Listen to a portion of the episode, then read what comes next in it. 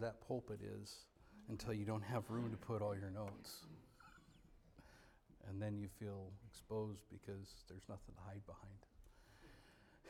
behind. um, so we're going through sayings of Christ while he was on the cross. Last week, um, it was Father, forgive them. And this week, it is um, getting to Luke 23 and verse 41. Nope. Verse 43, rather. So, Luke 23 43, the saying on the cross from Christ um, was, And Jesus said unto him, Verily I say unto thee, today thou shalt be with me in paradise. So let's go to the Lord in prayer and then we'll uh, get started in this lesson.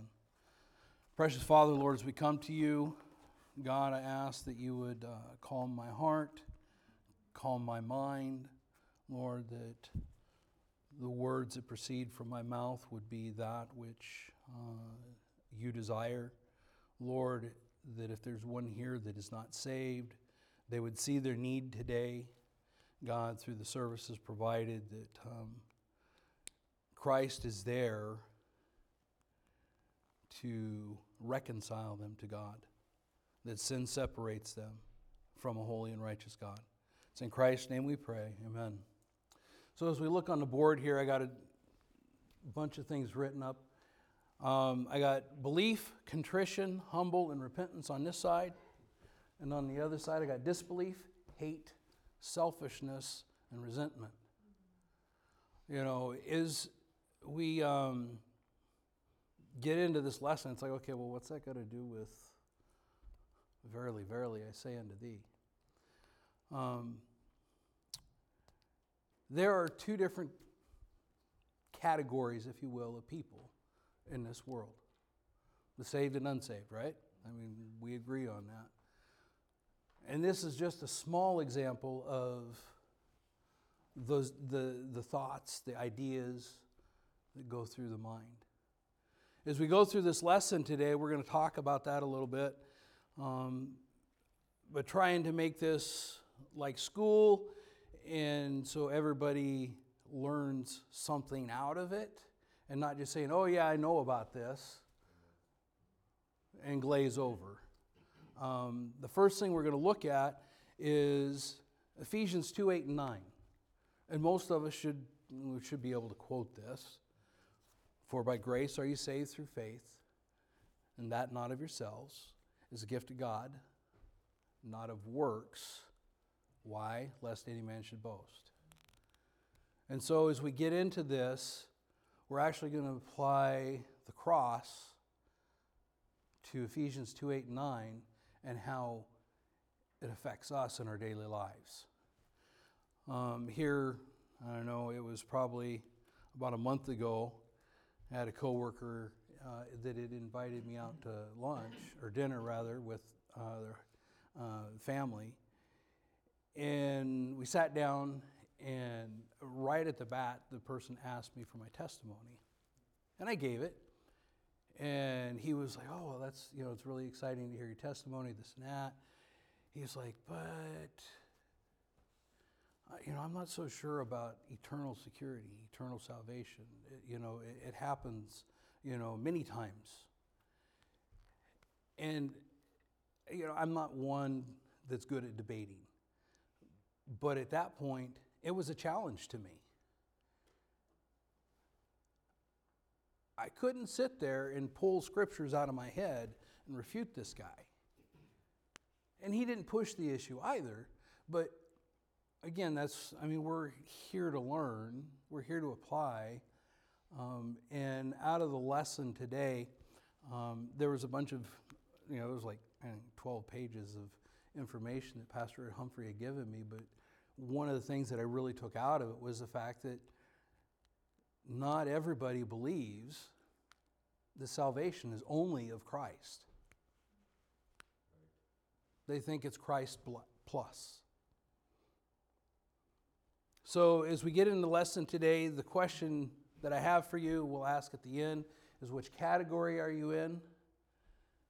Are you redeemed? Are you condemned? Do you trust in Christ? Or do you trust in self and your works? As I said, weeks uh, last week's lesson was about Father, forgive them. And when he was on the cross asking the Father to forgive these men, as pointed out, he was saying, Father, forgive these men that whipped me, that scourged me, that beat me with their hands, that spat on me, they ripped the hair off my face. I mean, displayed him for everybody to see. And yet, in the heart of contrition, Christ says, Father, forgive them. You know, we also, Pastor pointed out the fact that these guys, they're hanging, and the only way that they can breathe is to push up. And so, you know, it wasn't a huge sermon like the Sermon on the Mount that Christ gave from the cross. But the things that Christ said as he was on the cross had such impact that it affects our whole world. Um, thinking of the fact that as he was on the cross and he says these short phrases refutes the heresy of men.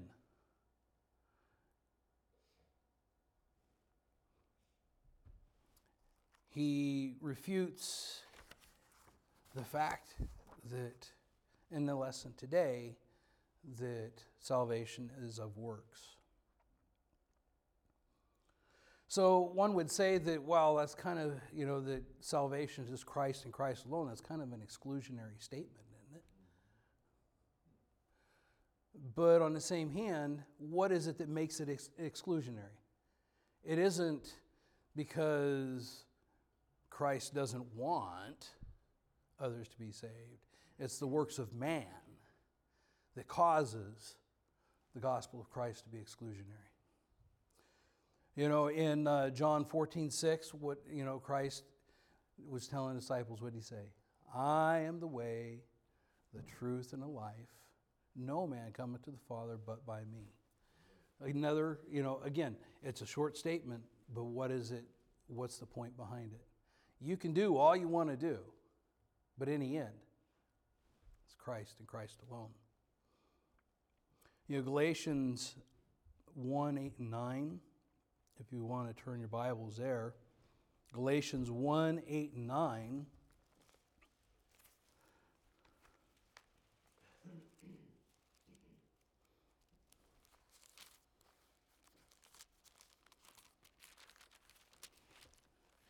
He says, But though we or an angel from heaven preach any other gospel unto you than that which we have preached unto you, let him be accursed.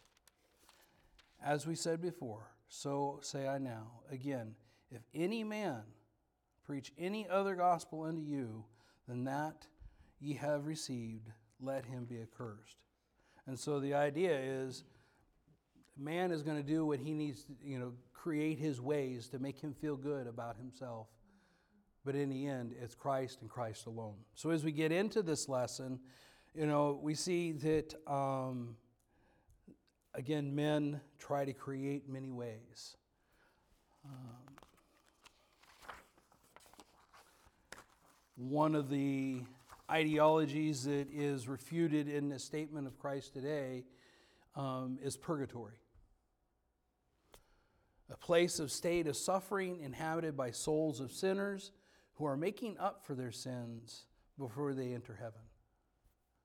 So the idea that, you know, I die and then I'm going to go to a place and I'm going to, in torment, pay for all my sins so then I can be accepted into heaven. And of course, again, as we look at our statement today, what did Christ say? Today you will be with me in paradise. It wasn't in a hundred years. It wasn't, you know. Universal salvation is another idea that's out there. Um, and I say these because, again, as this friend of mine had challenged me, I was like, uh, if I don't know what other people believe, how can I begin to say, well, this is what the Word of God says? Universal salvation. The idea behind universal salvation is the idea is no such thing as there is no idea as an eternal hell or annihilation because God has planned the universe to produce a positive outcome for all. And so, with that said, if I mean, you just look at the world around us, we know that there's not a positive outcome for the actions of our flesh. Soul sleep is another idea that's out there. The belief the soul becomes inert after death and are not conscious of anything and remain in that state until the final resurrection. So the idea being that, you know, okay, I die, you just throw me in the ground, and I'm just there. I don't do anything, I don't know anything, and then, you know, whenever the final resurrection is, then I'll be brought back up. Uh, but if you look at Luke 16, verses 22 through 24, we'll turn there. And of course, this is the, the story of Lazarus and the rich man.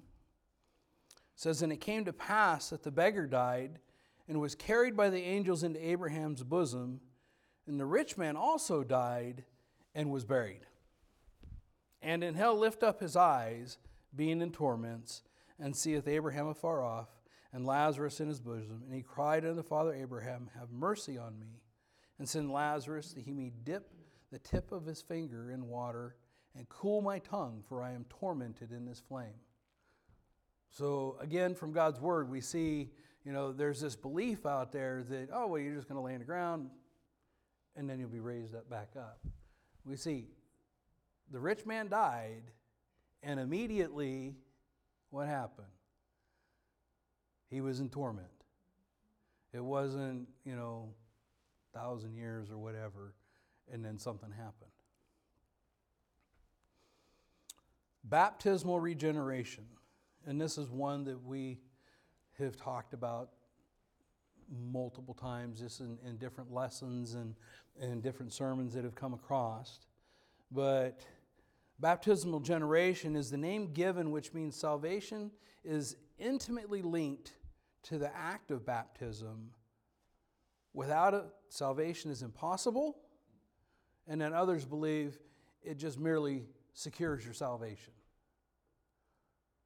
So uh, the idea that, you know, okay, well, if I did come to a point and admitted that I am a sinner and that I need to be saved, and I go to Christ and I beg forgiveness, that has no work until you dip me in water. And of course, there's many things about that that uh, we would disagree with, but um, one portion of that, one thought that goes along with that, is that now I'm depending on a third party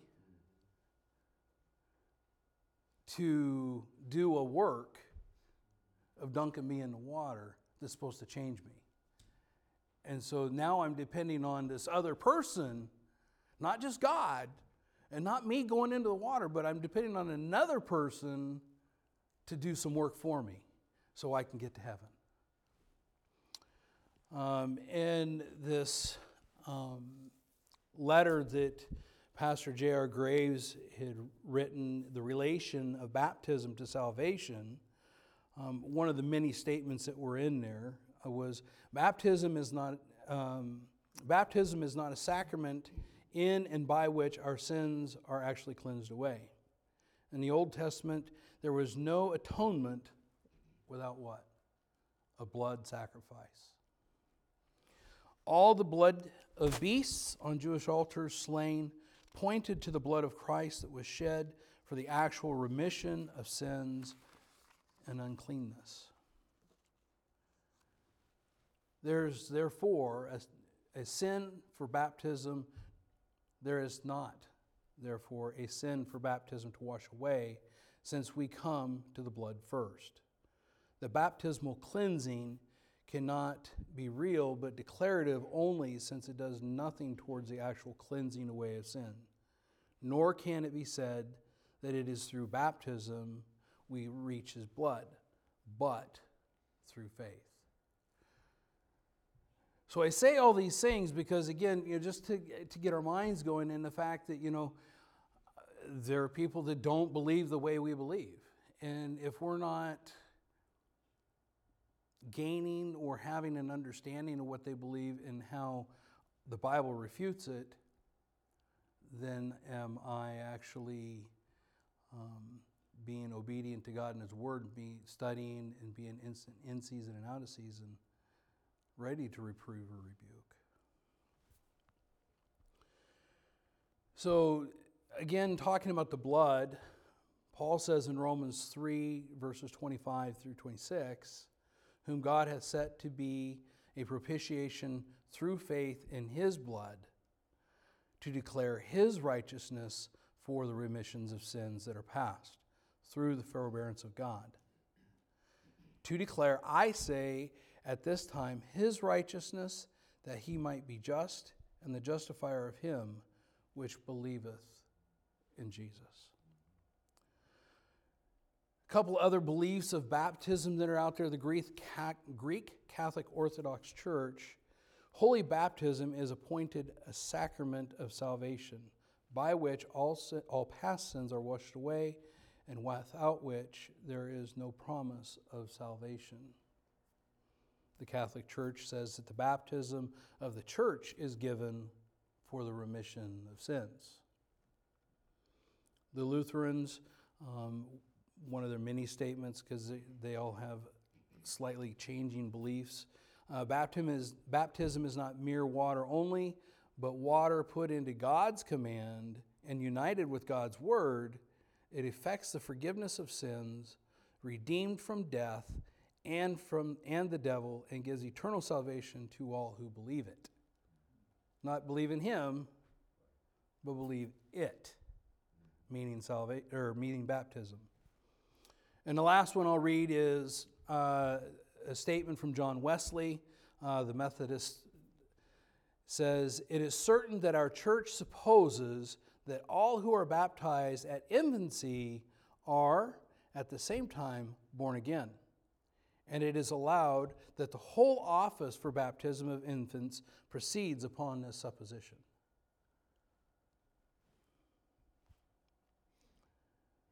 again, we could continue on and on about all these different beliefs out there, but what do we believe? We believe God's Word, and God's Word says it is Christ, Christ alone. And even Christ, when he was on the earth in his ministry, he said, I am the way, the truth, and the life. No man cometh to the Father but by me. So now that we've chased this huge rabbit and we've got it on the fire and it's cooking and you're going to fall asleep now because of the smell of it roasting, um, we're going we're to talk about the thieves on the cross here just a little bit. Um, so, why did one thief go to heaven and one did not?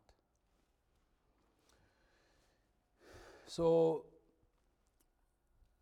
another thought that's out there is the holy scale idea. If I do really good, then it'll outweigh the evil that I did, and I'll get to go to heaven. And we, you know, again, we trust in these, we, they trust in these good deeds that they do to get them there. But we know as we look at the thieves on the cross this day, what happened? He died, he was in paradise. Okay? He was on the cross. Why? Because Rome found the guy guilty. Rome decided in their courts that he deserved this horrible punishment, a suffocation, if you will, by hanging by his arms. So if, if the thoughts in the laws of man looked at this guy and said that he was so vile and so wicked that he needed to be hung on a cross, more likely the good things he did We're very, very minuscule. And so, if we tried to apply this holy scale to say, oh, well, you know, he did some good things, and so that's why he got to go to heaven, we would say, no. It doesn't line up with Scripture. Besides that, Isaiah 64 6 says what? But we are all of an unclean thing. Our righteousness is a filthy rags, and we all do fade as a leaf, and our iniquities, our iniquities taken away. So even if we did good deeds, when we compare it to the holiness of God, what is it worth? Something more nasty than dung. So the other idea would be that, well, God just favored the one thief, right? Well, you know, he just he liked him a little bit better, and so that's why he said, Today you'll be with me in paradise. But what does 2 Peter 3 9 say? The Lord is not slack concerning his promise, as some men count slackness, but is long suffering to usward, not willing that any should perish, and that all should come to repentance. So there's two words in that in that verse right there that you know again we talked about exclusion at the very beginning of this lesson, you know that it's either this or that. But according to God's word, he's not willing that any should, pent- should perish and that all should come to repentance. kind of eliminates the idea that Christ is a respecter of persons on the cross, doesn't it? Uh, the other thing is, you know, you could look at Romans 2:11. Paul said that for there is no respect of persons in God. So again, you know, we sit there and we say, "Oh, well, you know, if I do good things, then he'll accept me." No. Because my good things are as filthy rags, and then we can say that he's no respecter of persons. So even if I did good things, and he looked at, oh, well, you're right, you did do this, and so we'll bring you along. No. It is black and white. And sometimes that's really hard to accept. You know, uh, we say, well, it was just a little white lie. It really didn't mean anything by this. I wasn't trying to benefit myself by this. I just didn't want to hurt somebody else's feelings. The end of that statement is a lie, right? And the Bible says in Revelations, all liars shall have their place in the lake of fire. So again, God is no respecter of persons. You know, the other idea that goes along with uh, works for salvation and different things um, would be the exact opposite of that, in the fact that, like the Calvinist, their belief is that God goes through and picks you and picks you, picks you up, oh, not you, picks you, oh, not you. And again, Romans 2:11 says God is not a respecter of persons. Second Peter says that he's not willing that any should perish, but all should come to repentance. So, how do you refute that? Well, you got verses right there that you can come back and say, okay, well, if you believe that God is going to go through and handpick who gets to go to heaven and who does not, then how do you black out this portion of Scripture? Because that's what they would, you might as well just take and, and cut it out of your Bible, throw it away. You know, and in most people that want to sit there and argue the scriptures with you about the exclusion of salvation, that's really what they're doing. They're picking little pieces out. Oh, well, this, this, no, we're, we're not going to go to that verse. They cut things out. So, application to this portion would be know that uh, our righteousness is filthy rags our good works won't get us to heaven. And if I had maintained God's holy law all the way up to that little white lie, does it really matter? Well, James 2:10 says, "For whosoever keep the whole law and yet offend at one point is guilty of all." So again, we come back to sin is vile, it's an abomination to God, it's a it's a violation of his holy law, and I can't maintain it. So I'm guilty, and for the wages of sin is death. So what am I going to do? I, ha- I can't trust in my own works. If we go John 3 16 and 18 real quick, and again, these are you know not verses that uh, you haven't heard even recently.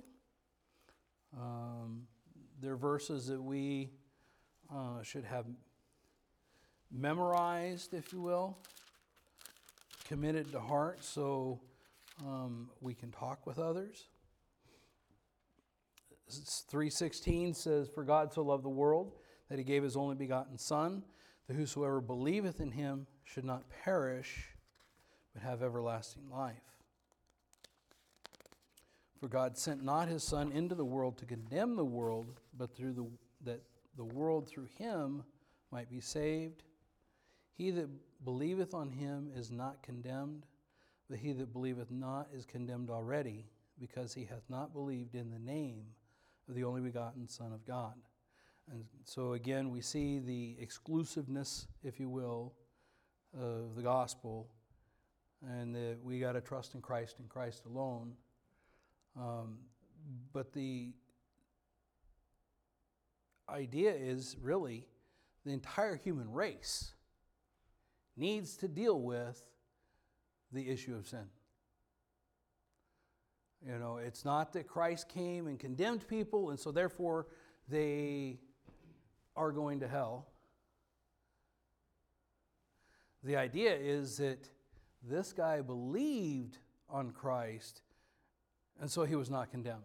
This guy did not believe on Christ, and so he was condemned to hell. Many times, and, and at least wise for myself, I can say definitely, I grew up in church.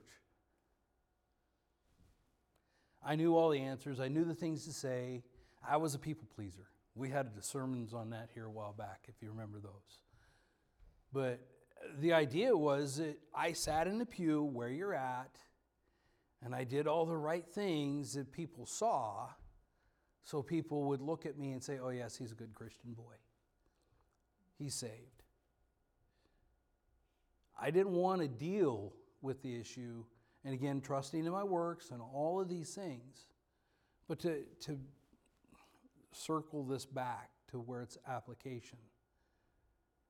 I didn't deal with the issue, and so by not dealing with the issue of my need of salvation, this is where I was at, period. And so I say that because if you're here and you think, oh, well, I'm doing this and I'm doing that, and I'm, you know, well, I remember praying a prayer and, you know, I, took care of things I think. Don't trust in I think. The Bible says you can know that you have salvation. And, and, and I beg you, I implore you, I ask you to really look at your heart, where you're at. Am I this person that says all the right things so people think I'm okay? But inside, I know that I'm, you know, as the Pharisees, I, you know, I'm a whited sepulchre, and inside I'm dead man's bones. Seth made a comment to me about, I guess it was probably about two years ago. We were standing here talking, and he said, You can't fool yourself. Think about that. You know when you hear sermons about Christ and his love and, uh, you know, eternal security, uh, the list can go on and on and on. If there's a question, don't push it. Don't push it back. You know, when we were in Spokane, before I got saved, I was song leading, I was doing all these things, and the pastor could be preaching a sermon about rebuilding of the walls of Jerusalem and Nehemiah. You know, and he's talking about the fish gate and the dung gate and, you know, and all of these different gates that had to be rebuilt and how they apply to our lives and this and that. And I kept getting like this prick in my heart that I needed to be saved. I'm like, that's not even what the sermon's about. Okay, whatever. Push it back and, and get along with life. I, I got to be saved because I'm doing this, this, and this, and this, and this. I prayed a prayer, I did this, this, and this. If at any point the Holy Spirit is poking you in the heart and says, This is you, you need to deal with this, don't trust in the works of man. Rabbit number four. How much time do I got? He's over there looking at his phone. You got 10 minutes. Um, ah, is one of those train sermons. Um, so the idea is with this other thief, he didn't reform his life after meeting Christ. Again, he's hung on a cross. He's dying that day. Uh, you know, he's like, oh, well, I need to do better. Too late. You know, again, if, if you're at that point in life where you're on your deathbed, you have no opportunity to reform yourself and do better. But, again, Christ said, if you come to me and repent and beg forgiveness and ask and believe in the name of Jesus Christ, then you can have salvation. You know, the idea of good works and different things um, in reforming life. Uh, I look at Matthew 19, verse 6, and he says, uh, you know, one of the rich young ruler come to him and said, uh, Behold, one came and said unto him, Good master, what good things shall I do to have eternal life? You know, and the fact that Christ isn't a signpost go this way, do this thing, you know, when, the, when this young rich young ruler came to Christ and he said, Good master, and then he says, What good thing? The word good there is the same. So he wasn't saying good master is like holy, righteous God. He's like, hey, you're a pretty good man, and you believe this, so what should I do? It's not of works, lest any man should boast. You know, the, uh, the last thing would be regarding um, this point the thief that was on the cross that went to heaven didn't observe any sacraments. You know, number one, there's no teaching of sacraments in the Bible, meaning there's nothing that you can do to obtain salvation um, or the thought that you got to be baptized. Because again, this guy's not coming off the cross, so someone else can put him in water and say, You're good. And he didn't observe the Lord's Supper. Number one, the Lord's Supper had just been initiated the night before. And so there was very few that even knew about it. Um, number two, it's not taught in the Bible that the Lord's Supper will save you. And then thirdly, this guy on the cross, he's there till he's dead. And in the end, he went to heaven. Why? Because of a broken and contrite heart, and he repented and believed on Jesus Christ. You know, the other idea of baptism and salvation, to refute it, would be you could look at uh, the Ethiopian eunuch in Acts chapter 8. You know, he says, What do I need to be baptized? What hindereth me? He said, You must believe and then.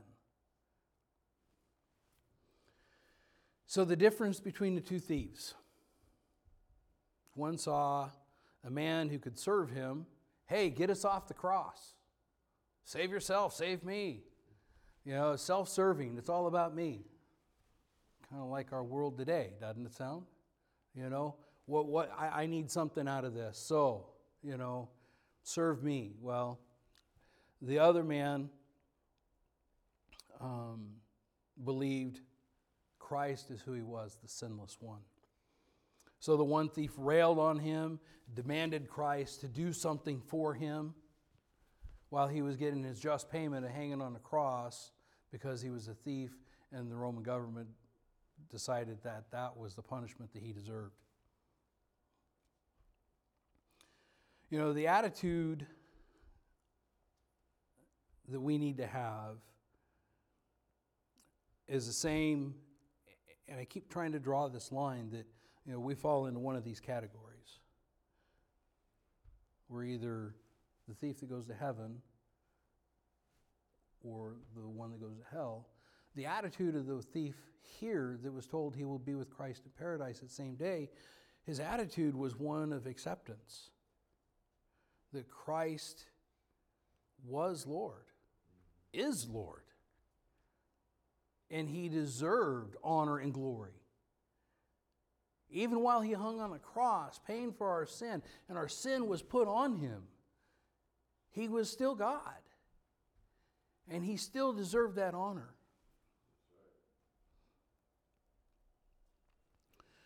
Uh, look at Colossians 1 15 through 18.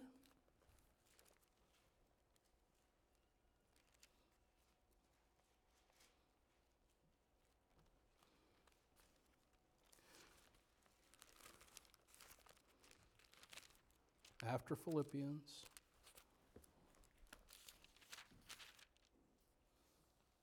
Colossians 1 15 through 18. Who is the image of the invisible God, the firstborn of every creature? For by him were all things created that are in heaven and that are in earth, visible and invisible, whether they be thrones or dominions, principalities or powers. All things were created by him and for him.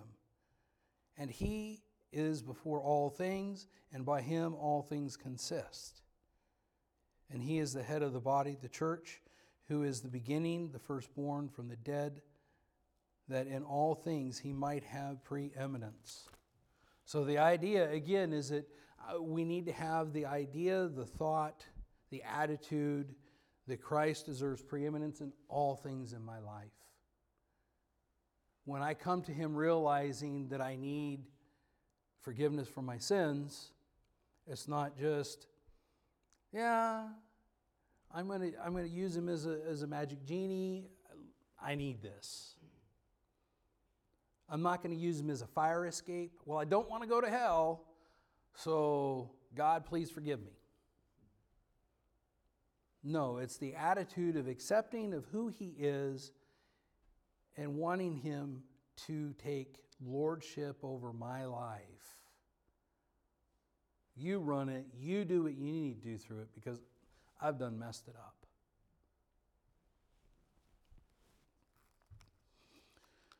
So, is your life a reflection of Christ and the obedience of His Word? You know, Paul, when he was on the, the road to Damascus, what did he say? Lord, what wilt thou have me to do? And that needs to be the attitude of our heart and an attitude of our life again, when we talk about um, the things we do in our obedience to God and putting Him in preeminence, it's understanding that the things of my old life I know have messed it all up. My sin has separated me. There's nothing good about me.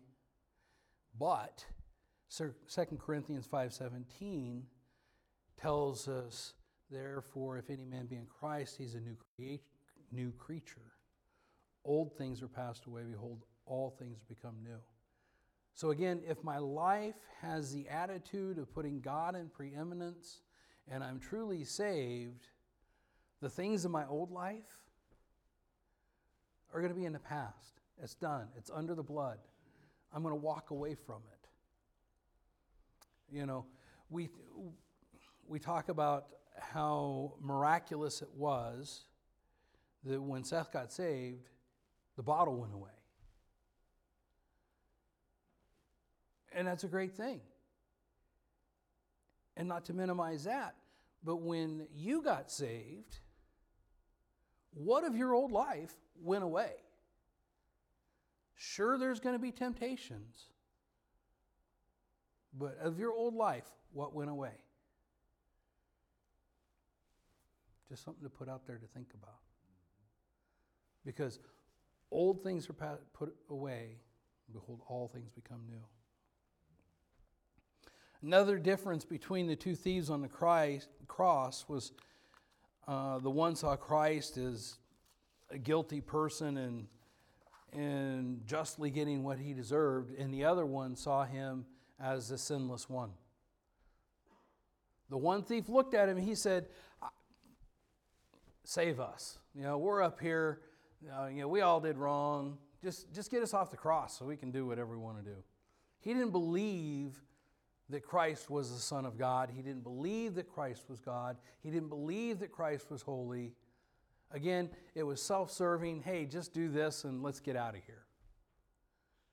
And the other one, the other thief, he looks at the, you know, at the, at the thief that's railing on Christ. And he says, We're getting our just deserved. We're, justice is being served upon us. We were wrong. This man was sinless.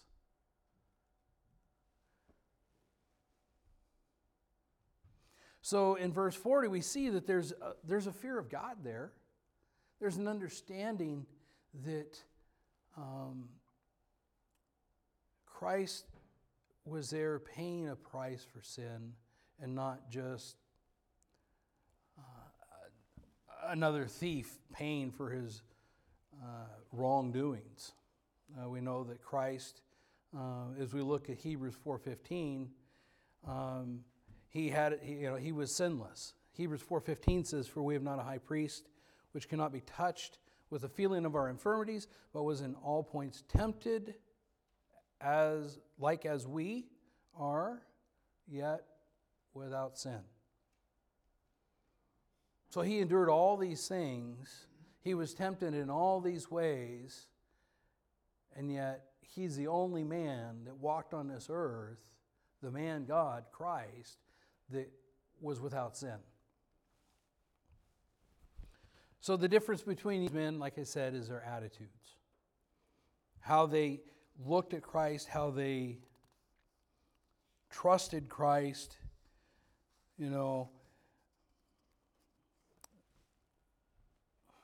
Romans 5:12 uh, again another verse that you know we use and we quote a lot um, wherefore as by one man sin entered into the world, and death by sin for all have sinned, right?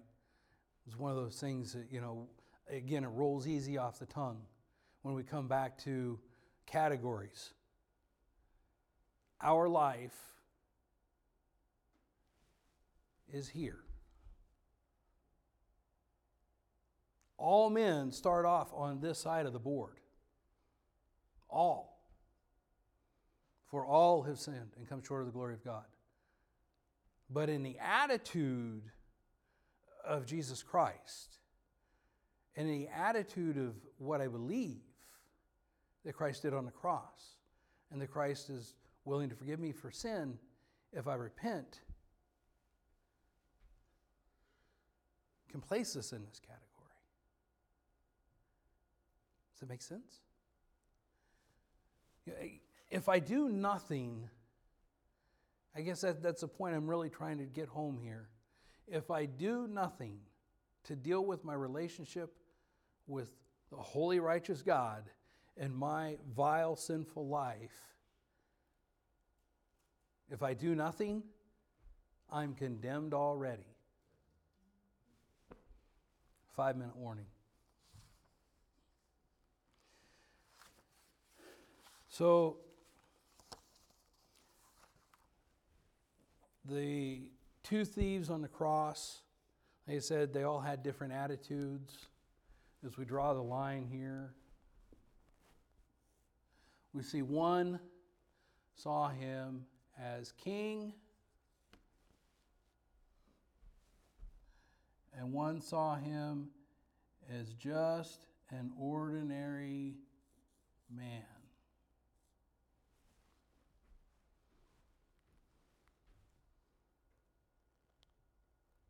So, again, I ask the question where are we at? Are we making Christ king?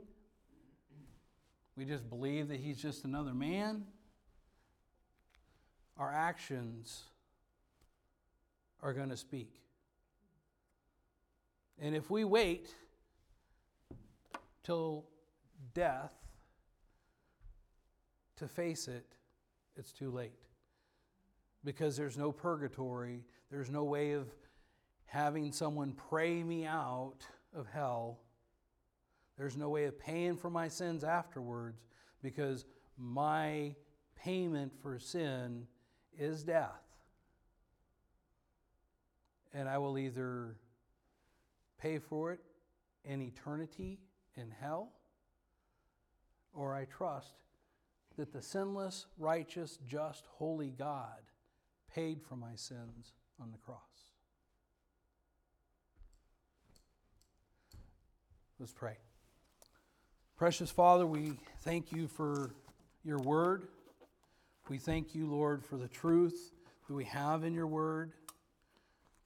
God, just uh, pray that you use the lesson today to touch hearts and, and maybe just cause us to think and desire to draw closer to you in your word and be able to give a reason for the hope that lies within us. And Father, that we would also have the courage, strength, and ability to uh, refute um, wrong doctrine as it's presented to us. In Christ's name we pray. Amen.